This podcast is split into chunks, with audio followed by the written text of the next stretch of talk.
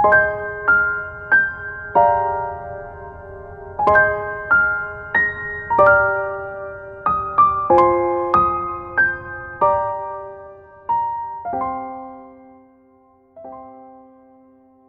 是你的树洞，也是你的枕边人。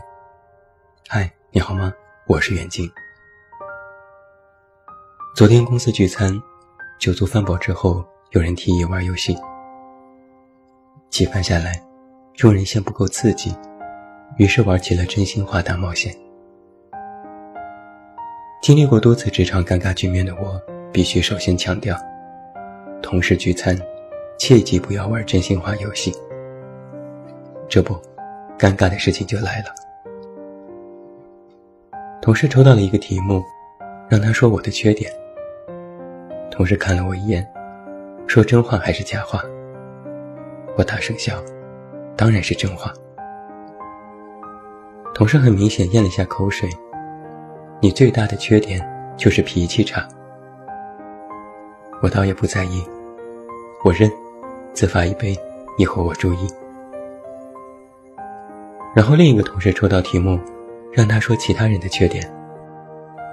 那个同事想了想，指着其中的一个女生说：“你最大的缺点就是脾气太好。”这下我就不乐意了，借着酒劲儿拍着桌子说：“怎么，脾气差是缺点不佳，现在脾气好也是一种错了吗？”同事耿直的解释：“就是脾气太好，容易受欺负啊。”尤其是我们面对客户，如果脾气太好，就容易没有原则，惯着客户其实也不太好吧。我本意是想给那个女生圆个场的，结果没想到大家纷纷当了真。看来对于脾气这件事，想要拿捏住一个尺度，也不是一件很容易的事情。脾气太差，同事之间不好相处，搞得怨声载道。脾气太好，又被视为老好人，每天蔫头大脑。我还尝试着圆场，我说：“可别小看一个脾气好的人，他们如果真的生起气来，其实也挺吓人的。”这话倒是引起了在座许多同事的赞同。那天回到家，我就找几个朋友聊了聊，他们给我的印象。都是特别温柔的人，我从未见过他们生气，甚至连大声说话都没见过。我让他们说说自己上一次生气是什么时候，因为什么事情。然后我发现，一个温柔的人，其实也不好惹呢。第一个朋友，默默，他说：“我不是善良。”我就是怂，我脾气好吗？倒也对，从小到大，大家都说我脾气很好。女孩子嘛，就该有一个女孩子的样子，这是我妈经常教育我的话。所以我从小都习惯了做一个好相处的人，立志博一个温柔善良的好名儿。其实也挺管用的，从小到大，我人缘还算不错。工作了之后，我也想好好发挥自己的特长，每天在公司非常努力，也愿意和同事打成一片，将自己的好脾气发扬光大。但我渐渐发现，这件事儿在公司里其实不太管用，因为在很多人看来，如果一个人是好脾气，那么他就是个老好人。我在公司。就充当着这样老好人的角色，同事有什么事都找我帮忙，有什么活做不完都给我做，这倒也罢了，我多做点没什么。但我发现，我的好脾气让我变成了背锅侠。一旦团队项目出现了什么问题，团队的人就把我推出去，让我去给领导汇报。本来也不是我一个人的错。但每次挨骂的那个人总是我。我也曾弱弱的表达过不满，但同事言之凿凿地说：“你性格好啊，又温柔，领导看你楚楚可怜的样子，就不忍心责怪我们了。你行行好，帮帮大家吧。于是我也不好意思，然后造成了一个恶性循环。我其实也很不开心，也很不满。明明不是我的问题，为什么每次都要推我出去背锅？我也曾一个人在心里默默吐槽，但我不敢说出来，因为我怕我一旦拒绝，同事就会以为我不好相处，然后排挤我。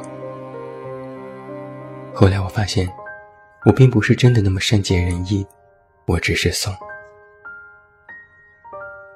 前段时间，同事又故技重施，我实在没忍住，就顶了一句：“回回都是我，为什么你们不去？又不是我的错。”干嘛每次都要我给你们擦屁股？同事万万没想到我会生气，很明显愣了一下，然后尴尬的解释了一通。后来我听其他人说，他们私下里议论我，说我其实也是一个有脾气的人。不知怎的，听到这话，我反而有些开心。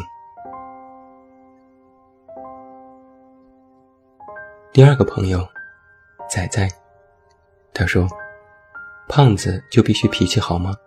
我才不。我是个胖子，从小就胖，这属于遗传。我也试过各种减肥方法，但功效都不大。小时候因为自己胖，没少受同学的欺负和嘲讽。每每回家告状，我家人都劝我忍一忍，让我大度点。”我从小被教育的理念是，胖这件事没法修正，但可以从其他方面去弥补，比如性格，比如成绩。于是我立志成为了一名学霸，考上了北京理工大学。在学校也认识了一些好朋友，但年轻人嘛，总爱凑在一起开玩笑，然后他们就会拿我胖这件事开涮。有一次我记得特别清楚，一哥们问我：“你有没有谈过恋爱？”我实话实说：“有啊，高中早恋。”结果那哥们儿就摆出了一副特别吃惊的表情：“真的？我还以为你这么胖，没人看得上你呢。”我也忘记自己当时回复的是什么了，但同学的这句话我记到了今天。因为胖，身边的人都叫我肥仔。这是南方调侃的方言。虽然可能他们没什么恶意，但我听了心里就是不舒服。有一次，有个人开玩笑地说：“肥仔，你赶紧减减肥吧，小心棺材板都盖不住了。”我真的特别生气，第一次发火，两个人差点打了起来。他怒斥我开不起玩笑。但我却觉得不是什么玩笑都能开的。我虽然脾气好，但我也不是什么话都能接受。最让我生气的是，我家的亲戚也这么说我。前几天我和我一表哥聊天，从小到大我们关系最好，但他也最能拿我的胖开涮。那天他又说我胖，张口闭口叫我胖子。让我减肥，各种数落。我实在没忍住，就直接说：“你快闭嘴吧！你以为一个胖子就真的喜欢被人叫胖子吗？我想胖吗？你觉得我很喜欢被你这样奚落吗？”我噼里啪啦说了一堆，他也被我吓住了，和我道歉。我嘴上说没事，但心里还是很介意的。我就算是胖子，但我又不瞎，我知道自己胖，用不着别人反复天天提醒。第三个朋友，走停，他说：“我懒得较真，别人以为我蠢。我这个人吧，平时懒散惯了，喜欢随遇而安，每天最大的愿望就是可以什么都不做。”也可以什么都不说。在朋友眼里，我是一个特别随和的人。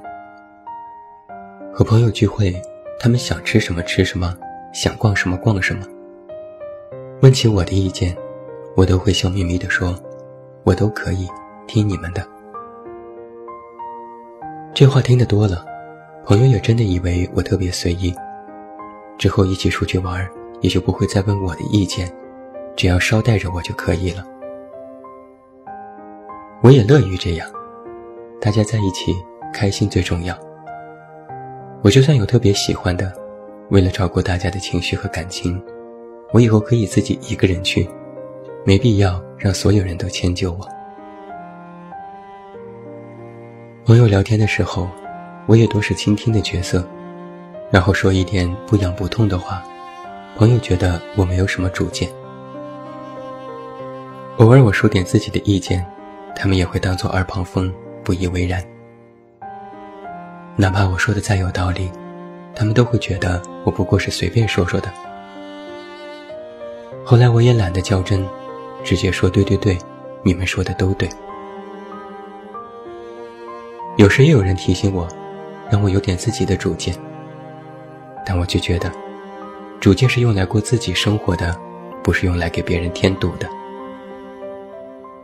但我不给别人添堵，总有人给我添堵。之前我换工作，将这个消息发到了朋友圈，然后一群人给我出谋划策，仿若个个都是诸葛亮。我好脾气地说。我想做这个工作，我喜欢它。然后就有人反对，说那个更适合你，你做不来这个，巴拉巴拉说了一堆。我还在解释，我真的可以，之前有尝试过。结果还在喋喋不休，我就有点生气了。我说，我自己的工作我自己找，用不着你来指手画脚吧。就算倒霉了，也是我自己受着。难道你比我自己还了解我吗？我又不蠢。他说：“我这是为你好。”我气鼓鼓地说：“那真是谢谢了。”后来我听到别人传闲话，那人说我不知好歹，明明没什么主见还逞能，我就格外生气。我自己的生活和别人无关，平时大家在一起。我听大家的意见，可我自己的工作生活，干嘛还要听别人的呢？反而是另外一个朋友非常支持我的看法。他说：“你做的对，清醒一点，没有人可以对你指指点点。”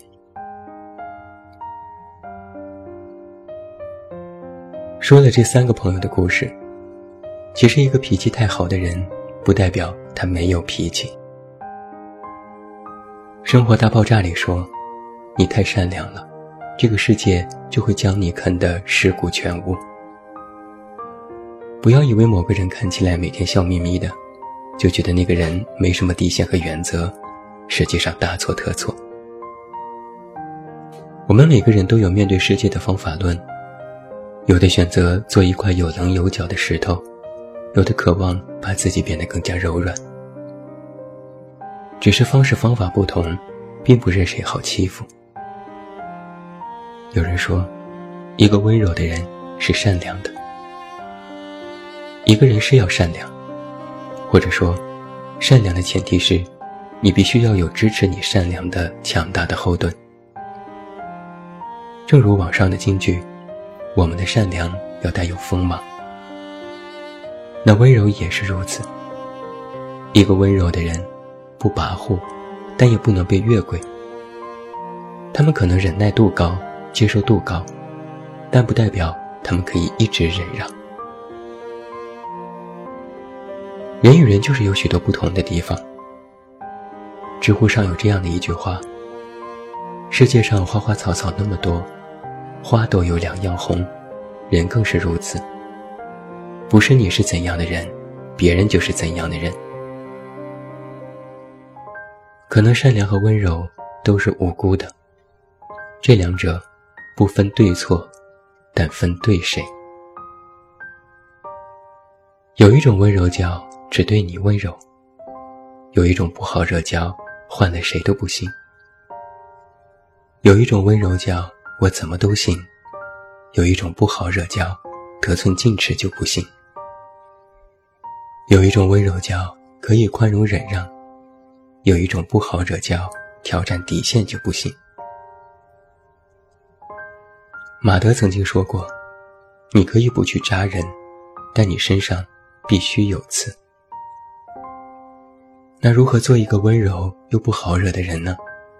我有这几点建议：第一，学会拒绝，勇敢对不喜欢说不；第二，学会自我承担，想做的事就去做，不想做的就别做，别人威胁也没用；